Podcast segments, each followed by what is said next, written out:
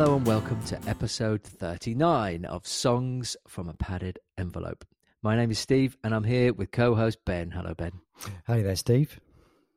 Our guest for this episode is Will Burns, who you initially reached out to, Ben. And d- did you want to say um, what prompted that for you? I, well, I don't really know what prompted it, apart from the fact I was, yeah, I was reading the the the Sunday paper, reading the Observer, and there was a list of ten sort of debut top ten debut novelists, and for some reason, I was drawn to to Will's book Paper Lantern and a little piece about him. And I, reading it back afterwards, there was only one tiny little mention of music in it. So I, mm. I hmm. don't know what it was about him that I thought oh, maybe he looks like a musician or there's something there. And just a little bit of, you know, down the rabbit hole, do a little bit of searching and then turned up the his connection with Hannah Peel um, that we touching on the episode on a collaboration with Hannah. And um, yeah, just kind of how fortuitous because it turned out to be a brilliant connection and this conversation's uh, it's very special, isn't it? It, it, it is, and I love the the kind of origin of this episode and, and, and the way you describe it there because it's very much mirrors the way that the stories unfold throughout. You know, it's a kind of a very simple question or an innocent sounding question that then leads into uh, stories unfolding and surprises and a richness in the stories that uh, that uh, of Will's experiences that just keep giving, don't they?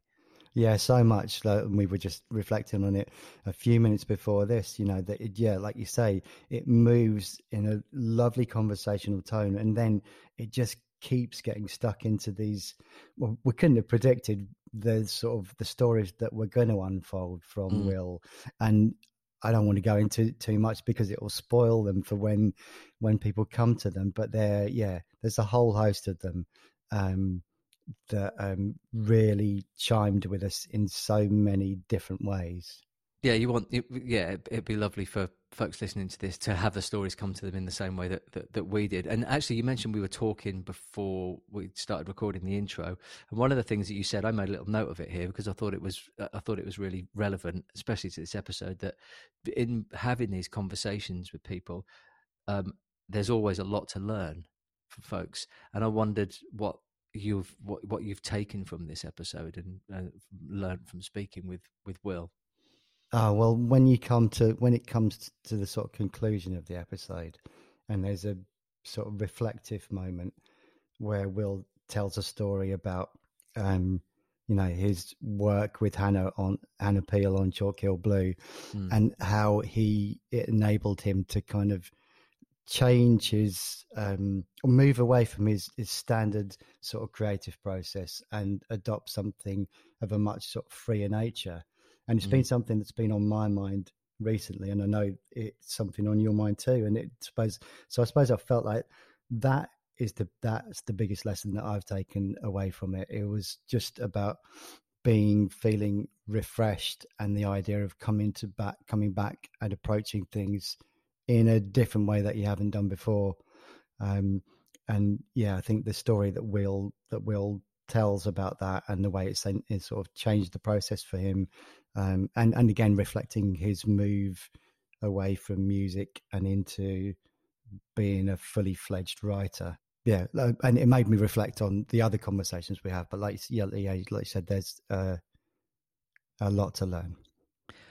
Yeah, uh, uh, you mentioned there about music being so vital to Will, but ultimately not the most significant outlet for his creative ideas. And I really, uh, it's really interesting the way that he talks about that, but also being open to experimentation. Experimentation, and I love the influence um, and inspiration that he takes from details or moments, and that just kind of uh, is a it's a bottomless well of opportunity. That concept, isn't it? It is, yeah. I mean, there's such a rich seam of history for him to tap into, and the sort of various scenes, whether that's family or friends, that he's kind of dipped in and out of, on and fortuitous connections that he's made, and then you know a, a sort of a bold and brave move to transition away from um, dreams and aspirations that you have as about being a musician and making um, you know making it big as a musician mm-hmm. and then taking the bold move to take you know to to branch out into the you know so so the love of poetry and to sort of follow that route um and where that took him eventually which is almost full circle as he says. Yeah. Yes absolutely. Well our thanks to will for spending some time with us on the show. Um, there are links to his work in the show notes, all of which will lead you to some time well spent. And on that note, let's go over to episode 39 of Songs from a Padded Envelope with Will Burns.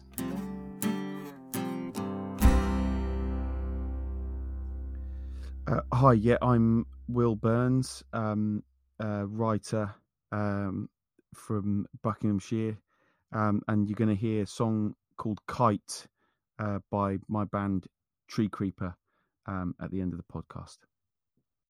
Fantastic. Well, look, thanks for coming on the podcast, Will. So, as a mention on the internet that says you didn't finish your English degree, choosing instead to start an ill-fated band with your brother.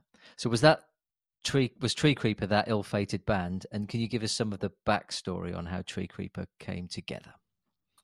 Um, yeah. Well, I, I, uh, I yeah, but uh, as the um, bi- biographical note um, suggests, I was doing an English degree, and um, I met um, I met somebody uh, on on that degree. This was at Sussex University. I met met met a man called Alex Nicol, um, and we we started a band um, and kind of played a few gigs around Brighton. This is this is early 2000s.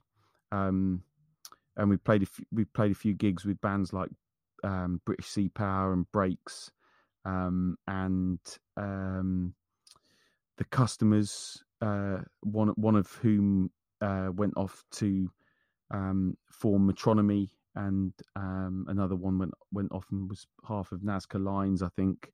Um, so we were part of this sort of little little kind of scene in Brighton. We were very much a footnote in that scene. I, I, am making it sound much more glamorous than it than it was for us. But when um, when the other sort of th- t- two or three members of the band that were all on the degree, when they finished um, that that degree, I'd I'd kind of dropped out any anyway, and um, but stuck around Brighton for a, for a year or two um, to to to carry on playing music with everybody. But when that when they they all finished, um, I'd sort of I I I I I thought I wanted to do something else, and by then I'd started to talk to my brother about maybe doing something with him and uh, a, a, you know a kind of really close friend from school, and um and we and we yeah we so we decided we were gonna we were gonna do that move to London you know make the kind of fateful move to the um to the big city and make our fortune and uh, we sort of got jobs in record shops and tried to do a band and and all that kind of lost early twenties life that, that that that followed. Yeah. So the so the song we're going to hear at the end is that from the the band with your brother or from the band the, the previous band? Yeah, that that that's from from the band with with my brother. Um, when we first um, spoke about coming on um, the the and and and and talking about the the the kind of musical um my musical past. I i desperately tried to find some demos from the first band because i thought i thought i thought that might even be more fun to talk about but um we we but i i, I couldn't i couldn't i couldn't track anything down kind of di- digitally you know i couldn't track anything down via sort of emails that i'd had with um with with uh, that friend of mine, Alex, who I am still in touch with, but very, very um, occasionally. Um, and you know, since then, there's been three or four changes of email address and um, deletions of inboxes and different computers and stuff. So I just couldn't, I couldn't find anything. And uh, funnily enough, you know, it, it was long enough ago. Um, obviously, you you guys can see me, but but people who can't on the um on on the airwaves, so to speak, um won't, won't be able to believe this, but it was so long ago that you know it was before the time that you had that it, it, was a given that you had a computer to back this sort of stuff up on. So when we we mm-hmm. make we did make a demo that first band and we recorded it. Um, funny enough, it, you know, it was it, there was a bit of a story about the demo that we made. We made it in a studio called Mockingbird Studio, which was owned by um, one of the members of a band called the Tenderfoot, um, who were a kind of Brighton band who had a couple of um, quite successful sort of indie records out on um, uh, around the sort of turn of that century. Um, and he, uh, Marc Beatty, his name was. He ended up being the bassist in uh, in the band Brakes on on Rough Trade. Um, and we made this sort of four track demo with him. It would have been great if I could have found um, if I could have found one of those. I mean, it might not have been great to listen to, but it would have been it would have been fun for me to to to get it. But this this track is um is from the the the last unreleased album that I made with the with the band with my brother and and my two sort of closest friends really. With, yeah, which was the the second band that I had. So what what was the name of the first band? Well, you were just describing. Uh, they, so they were called that they were called Hart Crane, H A R T C R A N E, um, which is a sort of um, uh, we, we, we were named after an American poet, um, a kind of uh, um, it, it was he was he wasn't alive in the romantic period, but he he he he sort of harked back to um, you know, the kind of high romantics, the, the and um, yeah, he was a he's he's great poet, and um, yeah, we we love we love the name, and so that it's a it, it's a really cool name, isn't it? It, it, it sounds it sounds like you're part of a really, I mean, what a vibrant scene to be part of around British Sea Power and Brakes, and it must have been a, a special time to be playing music uh, yeah, it was a brilliant time um, to to be in a band and great great town to sort of be making music in as well. You know, you would go out um, and you'd see you'd see everybody out all the time in the pubs, and a, a quite a collegiate sort of feeling to it.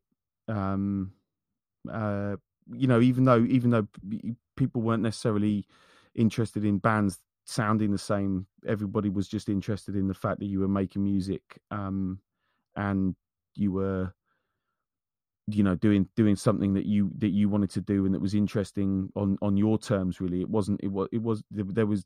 Or there seemed, from my point of view, to be very little kind of snobbery about it, or, or, um, or, or sort of, um, or, or, or those other things that can sometimes feed into close knit scenes. There wasn't there wasn't so there wasn't a kind of um, you know an envy of who was do, who was doing what. You know, didn't didn't everybody seemed quite supportive of of other people's successes and or failures as it as it as it might. so when so go, going in and making um, that that first demo with with Hart Crane, had you been into a recording studio before? Was that or was that your first first time? no, that was that was the first time, and um, yeah, it was it was I, you know I can still I can still remember all the all the feelings that that we had about it, and um, you know, uh, just that that sense of it of it feeling like a a, a movement through the gears in a way of of of how seriously we we were we were taking things, and um, you know, we we chipped there were well, we there must have been five. There must have been five of us: two guitars, fiddle, bass, drums. Yeah, and um and yeah, so we sort of saved up and uh chipped or you know chipped in, not saved up, chipped, chipped in to to um pay for this sort of weekend in the studio with with Mark and um yeah, it was you know it was brilliant, great two days. You know, I, I, I like I say, I can remember the sort of night before feeling a bit like you do the night before a holiday or something, you know, was going to have two days where we would we were going to be musicians making music. Um, we, uh, I, our, Alex and I, and actually a friend of mine um, from the village that I live in, um, uh, had had you know made music on four tracks and stuff. So I, you know, I, I had that experience of, you know, you put, putting a track down and waiting while someone else laid another another track over the top and double tracking vocals and and um, that kind of thing. Um, but yeah, the, the the studio itself was was a was a new experience. So it wasn't entirely alien to you, and did that? Did you feel? So it sounds like you felt supercharged and and excited about going in with the band. Were you confident as a musician in terms of going into that session as well? Uh, it, it, it, yes and no. I mean, it's it's funny that you weirdly what what you've asked there, um, kind of uh, also feeds into some into some of the decisions that that that um or or some of the feelings that I had about music at the time when I kind of moved away from in, in the sense that um you know I was confident I was confident in what I could do as in I, I, knew my limitations you know I wasn't confident as in I can do anything you know and if if the drum if the drums don't go right you know I'll get behind the drums and I'll make it work uh, you know, I was confident in in in in what I could deliver, but I wasn't confident in in in how other you know in in in, in the whole um sort of the, the the the whole piece you know all the various moving parts you know i wasn't necessarily confident in how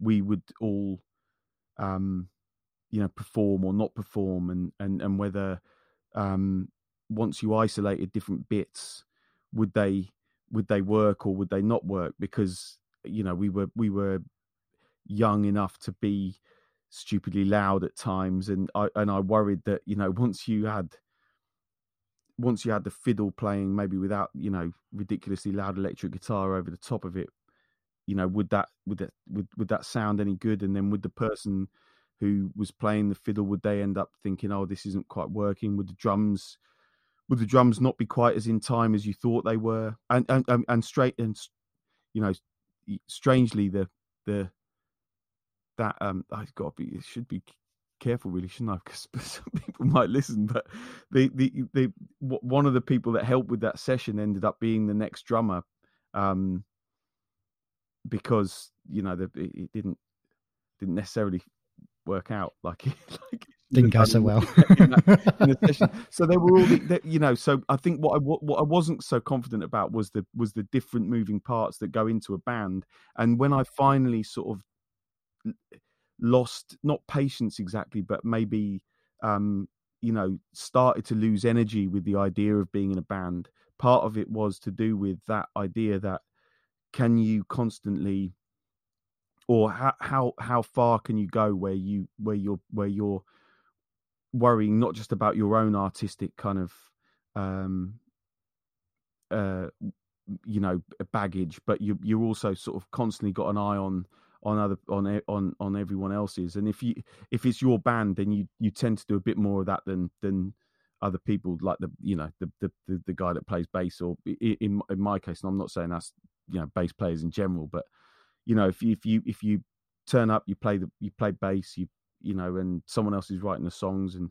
booking the rehearsal room and all that sort of stuff. It, uh, yeah, I, I, I ended up feeling like I wanted to do something where I only really had to worry about myself turning up, yeah. which was enough. There's, there's a whole, there's a whole load of familiar, familiarity uh, to that to that idea, isn't there? And and there is, uh, uh, in my experience, and I'm sure Ben, you're going to say. So I, I feel fairly safe that you're going to say the same thing. But there is, you kind of have to have that one person who does that, who fulfills that role of uh, oversight and uh, uh, and and putting that those other putting the, the, the sort of extra energy into the momentum of the band and what needs to happen, and because um, that leadership, if you like.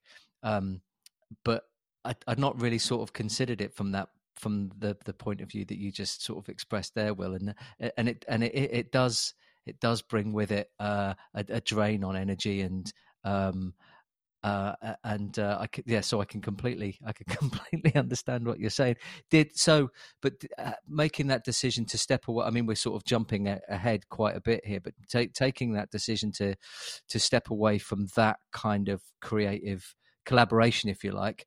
Um, was there was there a relief in that, and also a, a, a, sort of freeing up of your creative expression, having made that decision? Yeah, there, there there was, and I mean, I suppose I should I should probably say as well that you know I think that some of that some of that that stuff that we just talked about, uh, you know, is mitigated against, um, you know, not having the the kind of success that can help um, take some of that weight off the shoulders of you know the person who was initially driving the band. You know, I think if you get to a point where um, you know people can maybe not have day jobs and they can you know or, or they can or they can you know take as much time off as they need to to to tour and to record and to if you get somewhere like that then i think you know it it it probably becomes less onerous on on that one driver or the two or three driver, you know, whatever it is.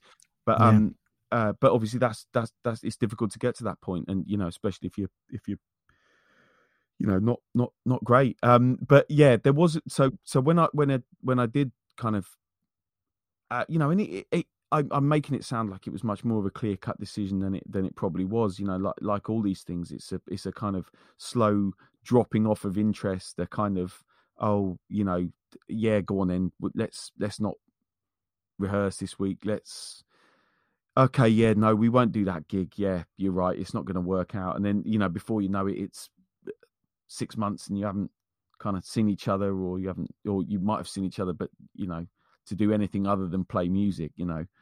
Um, and um, but yeah, during that period, I did, I did, you know, I definitely felt a kind of um, rejuvenation of my of my you know interest in other things and um, and and and and uh, yeah, a kind of refilling of the well, maybe um, in ter- in mm. terms of creating and um, and writing. Um, and then and I suppose this feeds into the last point I made that you know the, I, you know, I found myself writing poems instead of songs and and and and writing instead of having a band and thinking about myself in those terms and thinking about you know what what what that might you know what to do with these things that I was making as as people who create sometimes do sometimes they you know, do it just for themselves. But um and and and it it just picked up its own momentum in a way, and uh, and it did every, it did things that the band never did, and uh, you know, so you always think I'll make we'll make a demo, and then we'll get that one gig that gets us to the next stage, and then someone will come along and they'll you know say come and do a record and then the record will be done and then you'll get on tour and and and actually all that kind of natural momentum that you daydream about or I daydreamed about with the band happened with um, with with my poems and with my writing, and sort of continues to happen. T- t- um, uh, in but it, and so it, it, in a way it, it it does start to take that weight away from you in terms of like you know there's still admin and boring bits and but but you wake up every day thinking yeah there's there's stuff going on and uh, you know and and so what is there what have i got to do today to kind of keep the keep the show on the road um, and the band kind of never really got to that stage where where it was like that. You know, it was all it was always crack the whip. How can I make it? How can I how can I do another week? How can we do another week of it? How can I do another month of it? Yeah.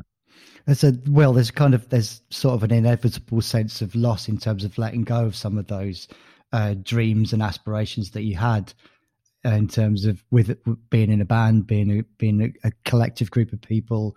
Um, from your start point to that end, end point, it's kind of there is a sense of loss, but it sounds like the the move into being in control of what you were doing and becoming a poet in your own right kind of mitigated that sense of loss. Yeah, I mean, you know, it, it it's it's strange, isn't it? Because you you um like you say, you have a you have an idea in your head of of, of something that you're going to do or you want to do, and and um, uh, you know, I, I, would eh, my my disappointments, I suppose, are constantly tempered by the fact that you know I've had a I've had a a, a life subsequently that that like uh, you know some people would would would would would would bite your hand off to use a, a you know a, a cliche. Um for.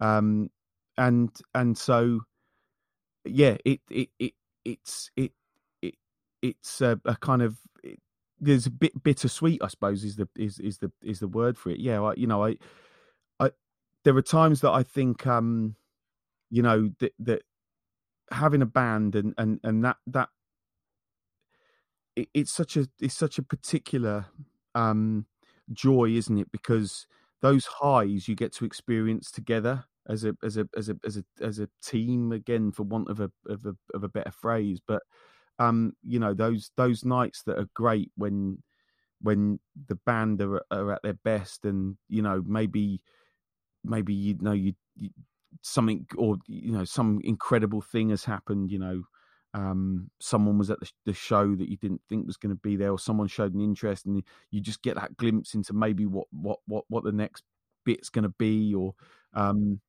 or, or just a just a great gig where you played incredibly well or um it, it, it, you never really get to replicate that that communal um uh euphoria uh, as a as a as a as a writer. And I suppose um, you know the, the the closest I got to that, and, and and it's you know it's a it's a really quite odd situation to have found myself in. You know, coming full circle was the the collaboration that I that I that I did with Hannah Peel, um, where you know I'm trying to trying to put the, put the years together, but yeah, almost let's say the sake of argument, 20 years after you know, I first sort of decided that I was going to try and do music and um and going through you know various mediocre country rock bands and um and then and then doing something else. And then I find myself you know on stage at the Barbican with a green room you know and uh, and all and all and all that entails. And um yeah you know at a time in my life where I just thought that was never going to happen. Ever ever ever. And you know I mean if I if we'd have wanted backing dancers, we could have had them, you know. So it was like it was as close to like knowing what it's like to be Jay Z or something, you know. Why did you not have backing dancers if you had the opportunity to have some? You know, we blew the budget on Chris Watson, so fair enough. Um, when you were just describing the the the sort of the highs um, of performing with a with a with your your bandmates are there any in particular that spring to mind for you when you were when you're kind of thinking about those things? Yeah i mean there was one one day in particular and it, you know it's and it's a whole it's a whole day really us uh, which kind of sums up um the the the the the, the high the high points of, of, of tree creeper. At the, by by the time by that time in the band's sort of existence we were we were probably at, at, at my favorite kind of point in terms of the lineup. It was um, my best friend Steve on drums, my brother on bass, and another, you know, another best friend. I mean, you know, the four of us were were were were uh, and still are incredibly close. He was on guitar, and we'd changed the whole sort of sound of the band just to make it so that it was us four. Because Steve wasn't a, a drummer drummer, um, you know, he he'd originally in Tree Creeper, he'd been the guitar player, but we just decided, look, you know, we're, we're sick of going through the rigmarole of trying to find a drummer in London and try and find someone that can play everything that we want them to play. So we're just gonna we're just gonna make gonna make music that sounds like Zuma era, Neil Young. All you've got to do, Steve, is just you know hit you know two beats on the bass drum and you know keep on the hi hat and you know we'll just make these 10 minute long um, sort of uh, Grateful Dead, Neil Young style um, jams. And um, so the band was, it was great fun to be in the band at, the t- at that time as well. It was, all the pressure was off. But we had this one day where the record shop I worked in at, at, at the time was Rough Trade um, East. And it was the first time that they'd done Record Store Day. And in the build up to that record store day, we'd had this strange situation where one of the band's heroes was um, a guy called Jason Molina, who um, Song mm-hmm. Ohia and yeah, Magnolia yeah. Electric Company. And yeah. um, mm. I'd had this weird situation where, through working in the record shop, I'd uh, we, uh, I'd got in touch. He, he, at the time he was living in Brick Lane, and um, and he'd he'd ordered um, some stuff to the shop. Anyway, come in a couple of times, and we'd asked him to come and play for uh, for that first record store day, and he came and he played he played a few songs on his own. It was brilliant. And we walked down the road from the shop, and we went for a for a pint. And later that night, Tree Creeper were playing at the Brixton Windmill, and we were opening for a band called Centromatic from Texas. Oh, yeah. oh I love Centromatic. oh my god! So, uh, so we were opening for Centromatic. Anyway, we we I went for a drink. We, we went for a drink with Jason. It, it was me and and um, a guy from Jason's label, Manish from Secretly Canadian, Jason, a couple of other people. We drank. We had a couple of pints, and it was one of these situations where I was getting um, picked up, you know, in a, like, and I was like, God, why does this have to be today? You know, I could just kill an afternoon hanging out with Jason. I'm texting my uh, brother who's driving in to pick me up and take take drive me down to the windmill to the gig or whatever. Anyway, the conversation came up with Jason. So, what are you doing for the rest of the day? And and uh, you know, sort of sheepishly said, "Well, you know, I really don't. Uh, you know, it's going to sound awful, but you know, I've, I've got to go. I've, you know, in a. I don't want to be the guy that says, "Oh, I'm in a band too," but you know, I'm in a band and we've got a gig. And uh, and it, we he was really good about it. Anyway, he said it ended up coming out that uh, we were opening for Centromatic, and um and he said, uh, "No way, you know, I know Will really well. Um, in fact, he said." Stay right here, and he ran off and he was back in about half an hour. He must have lived really close to the, the pub we were in, the Pride of Spitalfields, just off the off Brick Lane. And he came back and he had this hand drawn cover art CDR of the record that he ended up that he'd made with Will Johnson. And this was like a six months before it came out to me. He said, "Me and Will just made this record," and he, you know, he's like, he's always this kind of combination of Bon Ami and then like he'd go, come in close and be a bit kind of like it was a sort of CIA thing going on. like, you can't, sh- you can't, you can't show anyone this. You can't get this on the internet, right? And I was like, look, you know, you're talking to the, to, you're talking to the right guy. Um, you know, I've got someone has to do the MySpace for us. This is how long ago it was. Anyway, Jason ended up coming down to the windmill, coming to the gig, um, and uh, you know, uh, like loving loving the show, and um, you know, it was it, it, was just one of those nights. I didn't tell the boys in the band, and um, so uh, like I say, at the time we were almost a Magnolia Electric Company covers band. That's how much we loved him, and um, and then uh, and then you know for them to come off stage and for him to be like, oh, what a great show, and and and sink a few beers with everybody. It was like it was almost as if um, you know the, the the fates had written a, a time for us to to duck out. Really, was never going to get better than that. That's wonderful. What yeah, a, totally I'm, wonderful. I'm Incredible. so glad I asked that question. I have to ask, Well, how was Centromatic? Because I uh, love yeah, they, they were they were brilliant. Um, and uh, you know, Will Will Will was a uh, you know he we we we spoke far less um that night um than than than I did than I did with Jason. And you know, Jason and I ended up having a kind of this kind of slightly strange correspondence. Um, and and friendship for a little while. But yeah, Centromatic were were were, were incredible, and you know, I I'm I still love love them, and uh, you know, without the without the Jason Molina bit. I mean, it's just, it's strange because you know that would have been one of our one of our great nights anyway, opening for a band like Centromatic, but it almost gets forgotten in the in the rest of the story. But yeah, they, they were brilliant, and I mean, even regardless of opening for them, to see them in a venue like the Windmill, packed Windmill, um, you know, early summer, spring. Um, yeah, it was like um, yeah, it was brilliant. Great night. Oh, you, you, couldn't have couldn't have scripted a better night if you'd uh, if you put all your ideas into one thing, could you? It's amazing. No, wow, great. Um, so, Will, one of the things that drew us to invite you onto the show uh, was your inclusion in the Observer Top Ten debut novelists and uh, and your forthcoming book, The Paper Lantern, and that led us on to uh, Chalk Hill Blue that you were talking about your collaboration with with Hannah Peel, and we want to come back and talk about both those things. But if we could just wind back a little, and could you tell us a bit about uh, what sort of part music played in your life growing up, and um, and what music was like in your in your family? Yeah.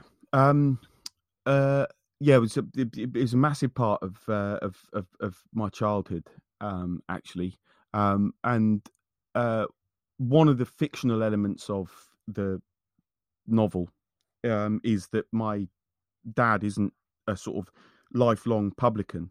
Um, he he's he does own a pub. He does run a pub now, Um, uh, but for almost all my life, he uh, he ran a he ran a record shop.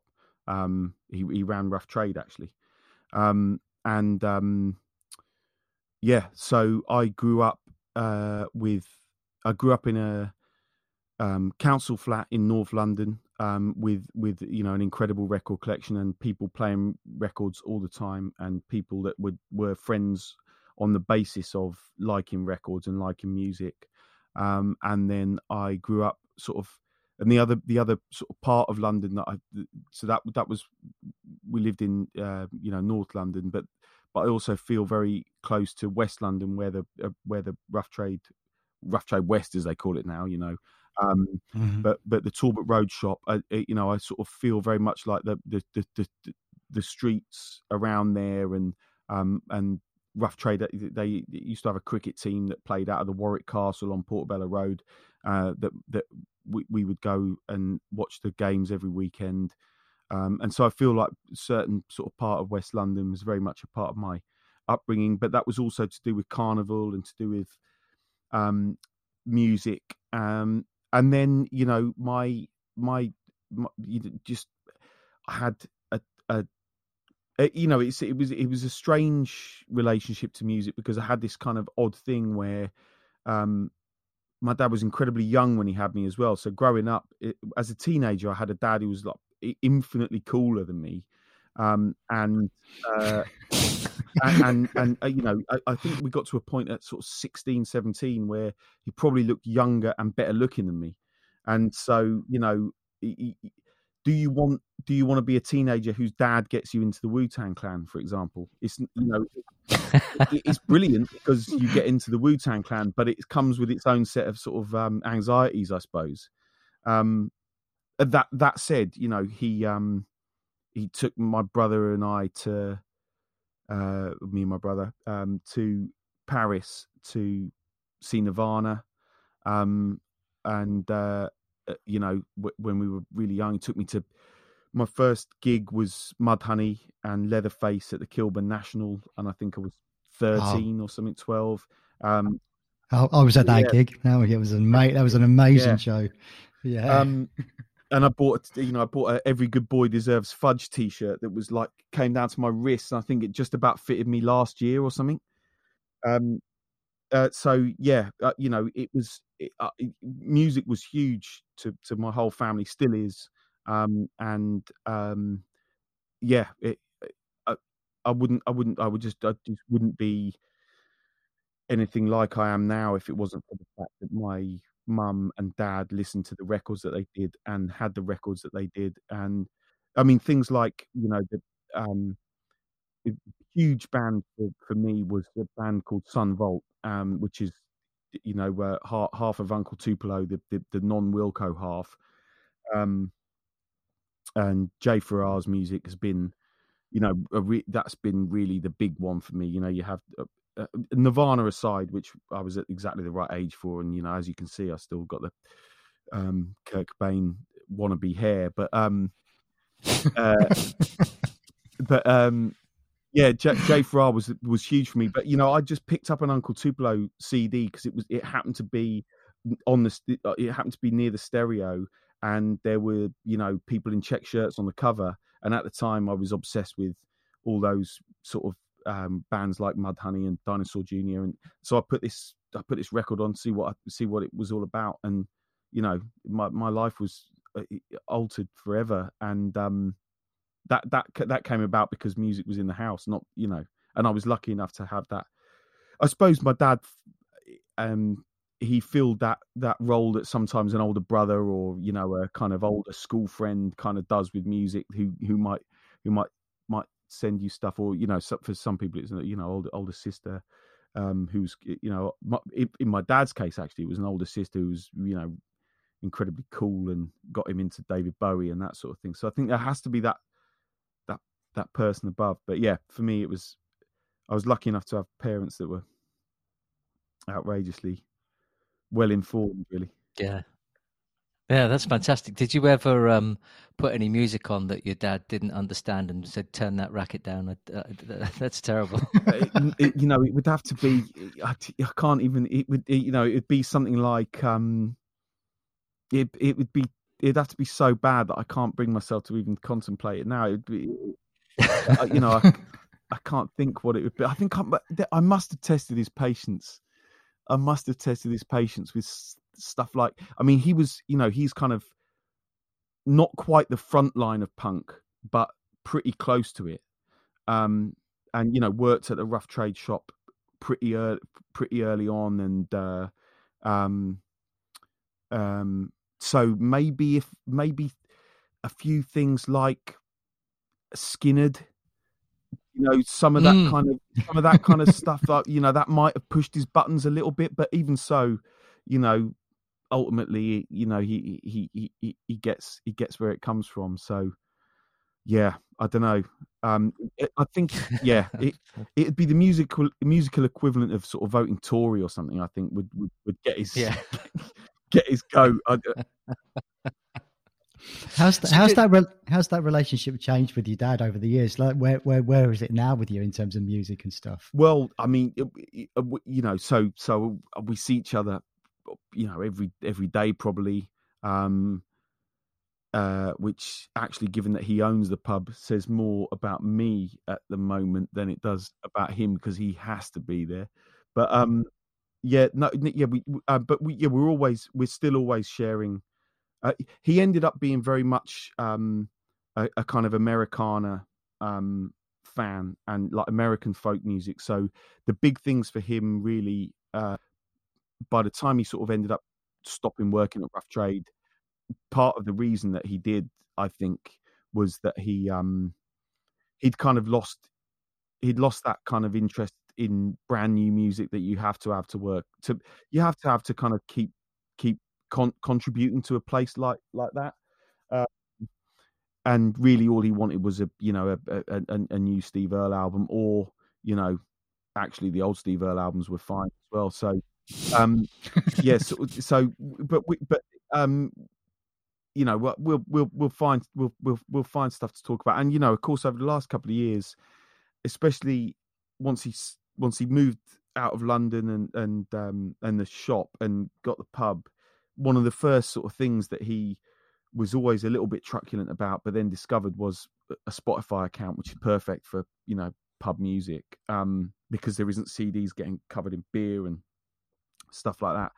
Um, and of course, you know, you, that that's one of the things about Spotify or other streaming services um, are that, uh, especially if you haven't necessarily got the time to want to go really deep, they are quite a good way of, of, of finding just one or two things out every now and then that that can that can keep you interested. And um, and so he, you know he's he's found a couple of things out that, that he's sort of said to me, oh, you know, what about this? Colter Wall. Um, and, and, and, and, and then I'll, you know, I'll, I'll, I've still got friends that work in, in music. Um, and so I'll, you know, I'm, I'm, I'll find a few things that, that I know, I know will, will get him going. So we still talk about it a lot. Did you say you're in Wendover, um, Will? Wendover, yeah. Because there used to be a great pub called the, the Wellhead Inn there that used to put on amazing shows. I saw Thin White Rope play there. It's like in the back room of a country pub. It's yeah, an incredible place. Yeah. So um um so the the well the wellhead kind of has got a a, a kind of slant um appearance in the novel. My my my dad was a big um wellhead uh user. Um, it was his it was his sort of one of his old friends from um from school that ran it at the time when they were doing the gigs um, and you, you know, there's that cliche, isn't there, of uh, my upbringing was, you know, sat outside a pub with a, a, packet of salt and vinegar and a and a bottle of coke. Well, you know, the two pubs that were that pub for me were the Wellhead in Wendover and the Warwick Castle in um, in Portobello, I suppose. Um, uh, yeah, so yeah, big big pub um, for for for for my dad certainly, and yeah, they, loads of gigs. Th- uh, therapy, the La's, Blur, Guy Clark even played there. How did you find yourself in that pub, Ben? At that um, gig? Um, that's uh, not that's we, not like a local, is it? Well, for to him, you know, we were in Hemel, so you know, Bucks is not too far away, and um, of course, yeah, yeah. So it was. I don't know. I was I was into finding out about music all the time. So, and there were some great places around that time. There was um, Friars in Aylesbury and and the Wellhead, and yeah, there were just a handful of good of good good unique places. And that would literally was a country pub, though, Steve. And you just, I remember going, turning up to see Thin White Rope there and thinking, it's unbelievable that this band is transported into this little country pub. It was ridiculous. And they were phenomenal, really quite incredible. Yeah. I bet bands loved it. I mean, you know, the, the toilet venues that you kind of truck around and, you know, they all kind of merge into one. You end up in a nice country pub somewhere. It's, it's got something about it that's unique and there's a enthusiastic audience that have travelled to. I should imagine that's a really great thing for a band to have. Yeah. Uh, yeah, brilliant. Um, do you remember when you, when you first started playing music with other people, Will? When it's when it's when it first kind of landed for you that that moment of kind of locking in with a with another group of musicians. Yeah, I mean, um, uh, it, funny enough, there, there, there is a kind of um, uh, an echo or or or, or some some other uh, metaphor might be more appropriate, but but the, yeah, there's a there's a sense of that in the in in the novel because um, the novel is dedicated to um, a friend of mine in, in, who I grew up with in in Wendover. We lived on the same street um, uh, from the time that I moved back back here from North London. So it was sort of it, there was two people in the in the same road that that two boys that I made friends with sort of straight away and remained friends with. Um, and he was a real sort of mu- music um, as well. Once we got to, um, you know, for me it was sort of Nirvana and that kind of stuff. And and and this friend of mine, Johnny, it was a, a, a little bit later, but but no less passionate. And it and he fell, you know, really hard for um, the the kind of Britpop stuff. But you know, he went he went quite quite quickly went beyond that and into the Byrds and um, uh, you know, the and the the soul music that had kind of informed the faces and small faces, and and and the, and the soul music that informed those bands. Um, and he was the first person that I ended up playing music with, as in, you know, we we he had a four he, he got a four track and we had guitars and we we made um we made a little tape of of of of, of us playing um, and actually, he was at school with um, the guy, a, a, a, guy called Steve, Steve Blackwell, um, who ended up being in Tree Creeper, and latterly was in um, a band called My Sad Captains. I think he still is in a band called My Sad Captains, um, and does does other bits and bobs, and uh, um, played with Emmy the Great a bit, and um, so so yeah, that, that those those that friendship with Johnny was the first time that you know I had a had that that sense of okay, so we'd play together. Uh, you know, I, I, remember it was it was a it was kind of a clash of of styles, but the band that actually that that, that kind of synthesized what we were we were into. I mean, we loved each other as as friends, so there was never a there was no beef about what we wanted to do. We weren't trying to, you know, make some grand artistic statement. We just wanted to to to to kind of you know record stuff and figure out how it worked. Um, but Gomez, the first Gomez album, was the was the was the, the the the album that we both were like, okay, maybe it could, maybe everything we're trying to do, it, that that you know that that this this kind of this is getting towards that kind of synthesis of all different sort of influences and and and um yeah so we we that was the first time i felt that magic of of playing with someone and and uh, yeah so he's referenced in the in the novel in a kind of roundabout way. He's not he's not a, he's not as, he's not as musical in the novel but he is a character in the sort of third half of, of the novel. And uh, did you do recordings with that with that band within or oh, you did some four track yeah, recordings so, you said so there, there, was a tape and, somewhere. Um yeah does it does does it still exist? Does any does anyone still own a copy? Funnily enough, the person that the the, the the the first port of call that I could that I could make would be to go back to my friend Alex, who was in Hart Crane um, with me because he so something something quite quite um, sad happened in, uh, when we, we, were doing our our A levels, and, and uh, Johnny died unfortunately. So, um, and then you know, in the, the kind of madness of of of of of, of a year after of, of, of, grief and kind of all, all that sort of stuff, when I went off to Sussex University, I kind of didn't think about the the, the tape or or anything like that. And then um, a couple of years later, um, this my friend Alex said, "Oh, you know, if you um, if you found that if you found the tape, I could make. You know, he had whatever technology. I you know, I, I wouldn't I wouldn't remember now what kind of player he had. It might have been a mini disc. It might have been a tape to mini disc, and then he was able to make a CD of the mini disc. I can't remember exactly what it was, but um, yeah, he he ended up saying to me, "Oh, I can make a CD of that now if you if you if you found a tape," and he and and he did. But I I, I, I don't I don't know where and where that CD is, and I, I you know obviously I wouldn't expect Alex to somehow have archived that funny little recording from uh, from from from years before he even knew me. But yeah, it it, it, it is there, um, and um, yeah, and uh, as as I recall, it had some uh, it had some endearingly kind of naive but but but but but nice moments on it. I, you know, Johnny's songs were way more accomplished than mine, um, but he had this. Um, I don't. he used to he, sometimes he used to say to me that sometimes the, the lyrics and, and titles and stuff were like place holders until he found something better.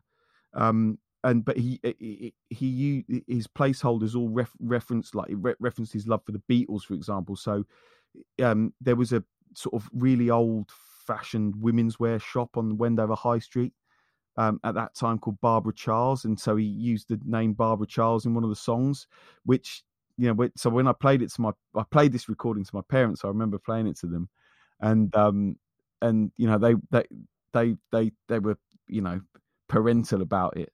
But one of the things my mum said was, you know, I can't I can't divorce this you know romantic sort of love song from the fact that that's the that's the shop where you you know grandma buys her knickers or or so this this kind of um, you know what but then I you know maybe there are people who live on Penny Lane that think that you know I don't I don't know if this is a misstep or not, um, and I'm not sure if this is or if this is autobiographical or not in terms of the demise of of your uh, band at all. But just coming across the the last verse of your poem kindness i suppose i don't know if that is autobiographical uh, um, if it's okay to read it and i apologize if i don't get the scan properly.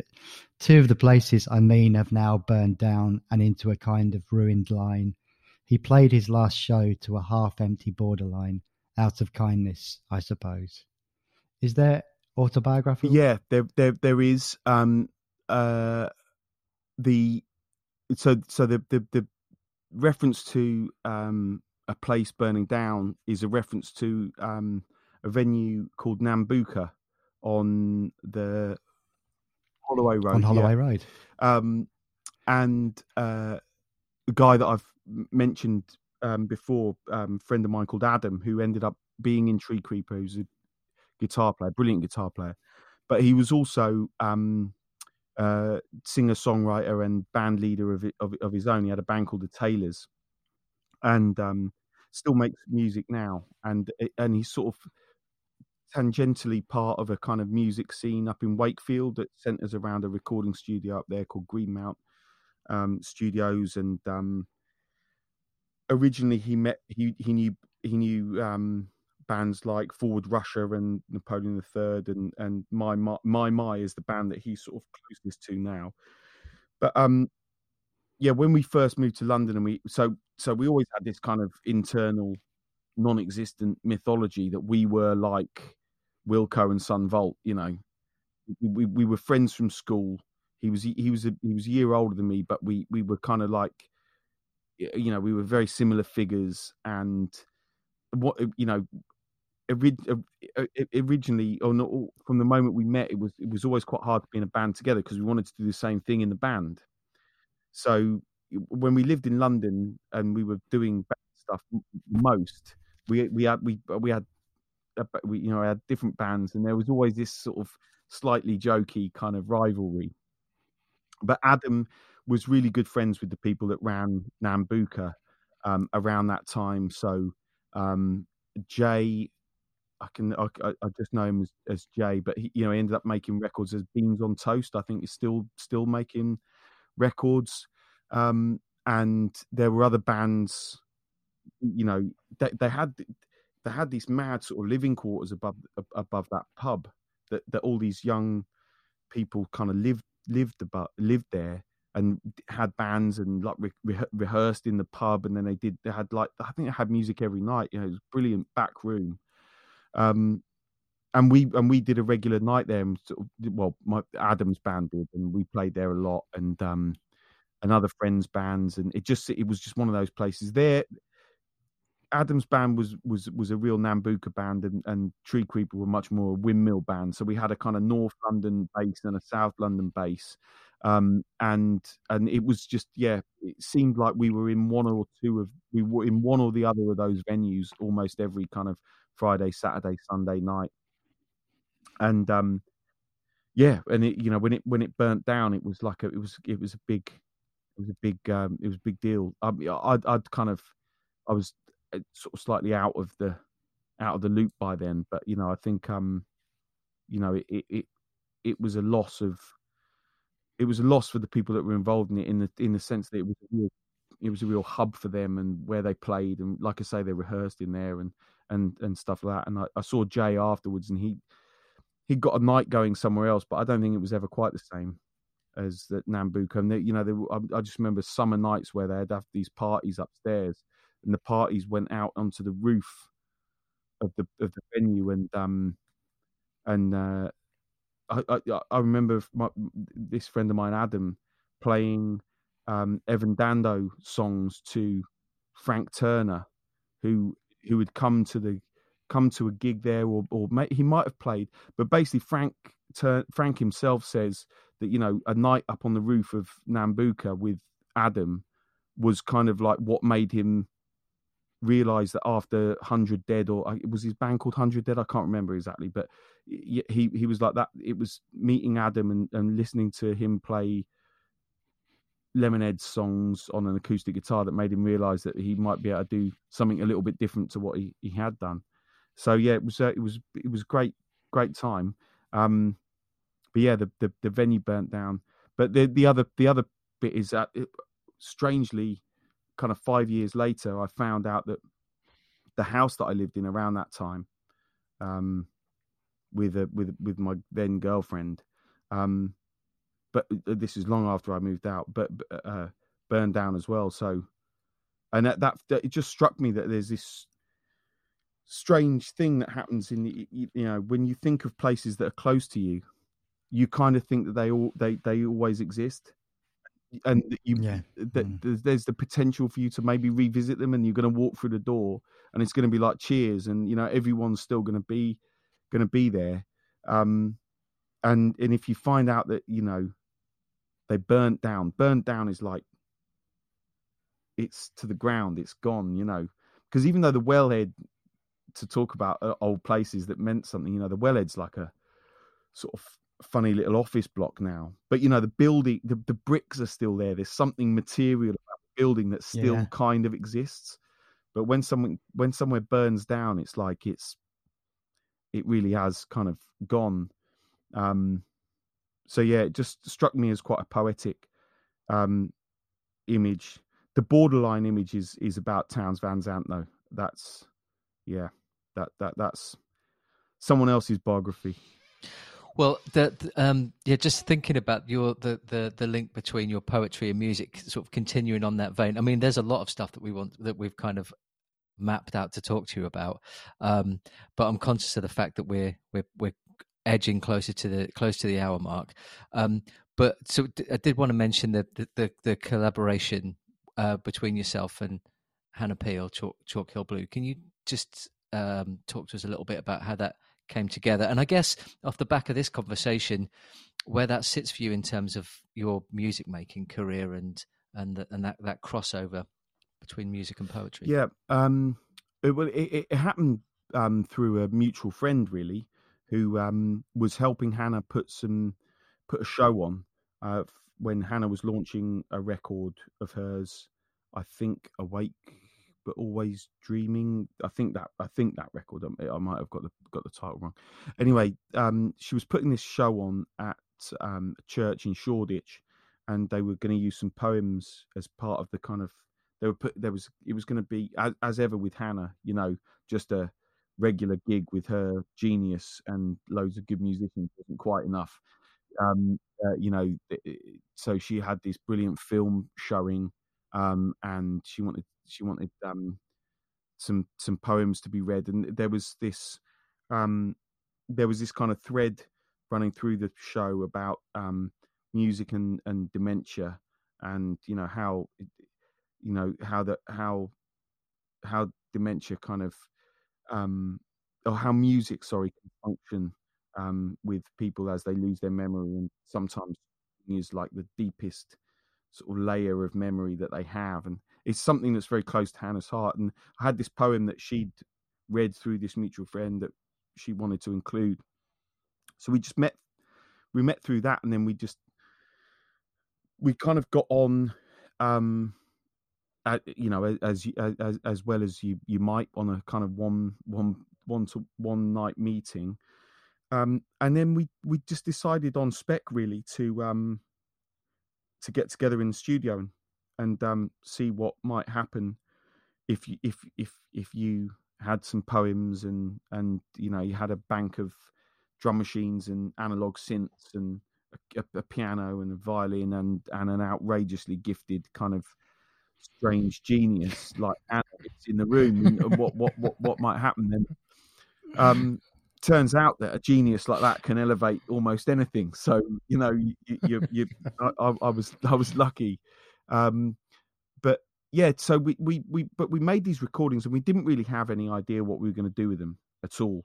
Um, and, uh, but we did three sessions. I think there were like three three hour sessions, and we just recorded me reading the poems in, and Hannah would kind of riff off the language and pick up an instrument and maybe make some music off the back of that, or she would start playing something, and I would think, oh, that there's something about that the tone of that synth that makes me think of this poem or um and then it, we, we just and I, I remember the moment when I, I sort of thought it had coalesced into a kind of whole was when Hannah played me this long instrumental piece that's kind of in the middle of the of the record, and um, uh, yeah, I mean, as is always the case, the the the the bit where there is no poems is the kind of best bit of poetry in in a sense, you know. Um, uh, and the, the, words are there to kind of throw light on the the, the silences, but the, the, the long instrumental bit kind of really held it all um, together. And we sent it to Jeff Barrett um, from Heavenly uh, Records, who um, also is is also sort of big part of this Caught by the River um, kind of online journal um, who, who they and they they've got a record label um, as well.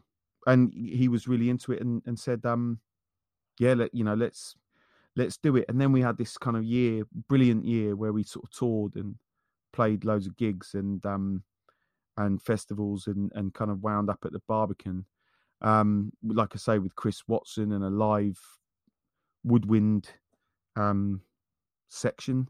Um and yeah, it was just uh, to answer the second part of the question. I suppose it it's it is it will always be a real highlight of my of my creative life, and uh, you know, and I think maybe a brilliant way to to maybe lay some of those ghosts to rest that I had about making music and um and uh and what was interesting about the whole process for me was that it was it was making music that had nothing to do with um, the instruments or the traditions or the kind of cultural ideas that that I'd spent my whole life um, obsessing over. So it it was like you know, it was it, it we it, to go full circle back to a sort of phrase used earlier about you know freeing yourself up and to be making this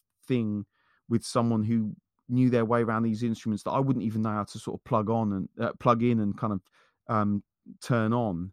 Um, it just meant that you know all my kind of prejudices or preconceived ideas about what what what what I wanted to you know if she'd have picked up a guitar I would have had ideas about how I want guitars to sound you know I would have wanted it to be played through this amp and I would have wanted you know this kind of sound and this but because it was music music that I had no I had no stake in in the same way it was completely freeing and I think that was a vital part of of of of of of, of my um artistic kind of progress in other ways. So what I learned through that was to to to to that that you can give up certain things that you feel wedded to um, artistically, and actually, um, yeah, and you can come to love them. Um, you can come to love those facets of your of your of, of your work in a way that you, you you never thought possible. And fun, fun enough, I was having a conversation only this afternoon about um, how someone described the novel as being funny, and I just didn't think five years ago that I wanted to ever write anything that was funny. Um, and if it hadn't been for this project, the project with Hannah, where I learned to give up certain things like that, ideas that you have about yourself artistically, um, you know, I don't think I would have been able to kind of um, follow that humor that suggested itself when I was writing that book. I think I would have rejected that, and it would, you know, maybe wouldn't even have been able to finish the book because it's such an important part of it. So yeah, it was it's vital. Uh, I, I, mean, I could I could happily speak for another hour about the importance of fluid creativity uh, and m- moving away from sort of rigid structures when you uh, of your creative life. Uh, yeah, happily. I mean, Ben, I don't know about you, but that feels like a really lovely point to round off. We're we're, we're over the hour. Um, although you does, have a look, although... you have a look on your face of mild. but I want to ask so much more. well, what I want to do is go down to Will's pub and sit and kind of talk for well, another few hours. It, That's yes. what I'd really it, like to do. It's reopened this week, so uh, you, you, know you'll find me there all, all day, every day. Uh, okay, well we're not far. I'm only in North yep. London, so we might head out. We might head out there because it's beautiful walking around yeah, your part of the country as well, isn't it? Yeah. You got the you got the Ridgeway and all all those amazing old pathways that you know crisscross there, which is fantastic. Um, yeah, I suppose the, the only thing that was just in terms of the the theme of the album, um, was some of the themes around the kind of link to landscape and music and society and stuff. How did that kind of coalesce? How did that kind of come together? Was that quite natural uh, the way that formed? Well, it, I suppose that came really from the fact that I'd had a I had a kind of body of work that we were working from, um, in in terms of the of the poems. So, um, you know that that that group of poems existed already, um, and they and they they kind of uh, they they're the poems that went into my first book and and and and or the f- one third of the first book that that tended to focus on, like you say, the kind of the hills around here and um, the Ridgeway and the history of bits and uh, bits and bobs around around here. Um, and so, because we were working from that material, um, it kind of suggested itself quite easily as, as as a theme.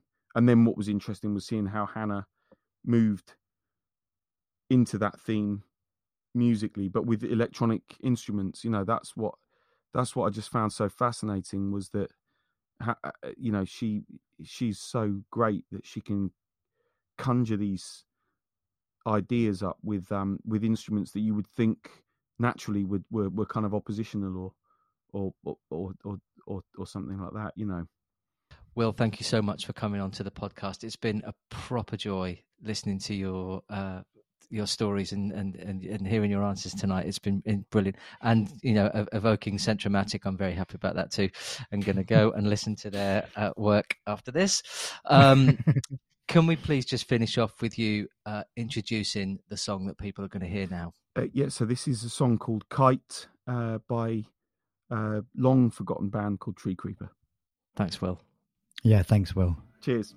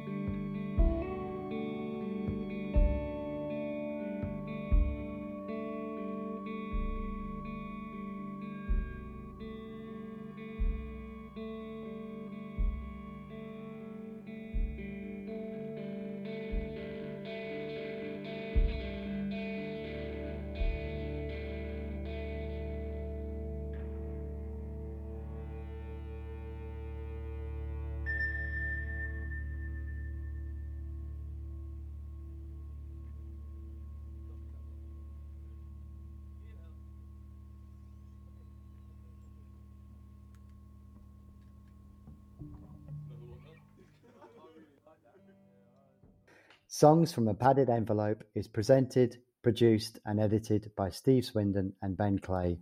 Music is by State Sponsored Jukebox. Artwork is by Matt Canning. Songs from a Padded Envelope is a Hidden Hive production.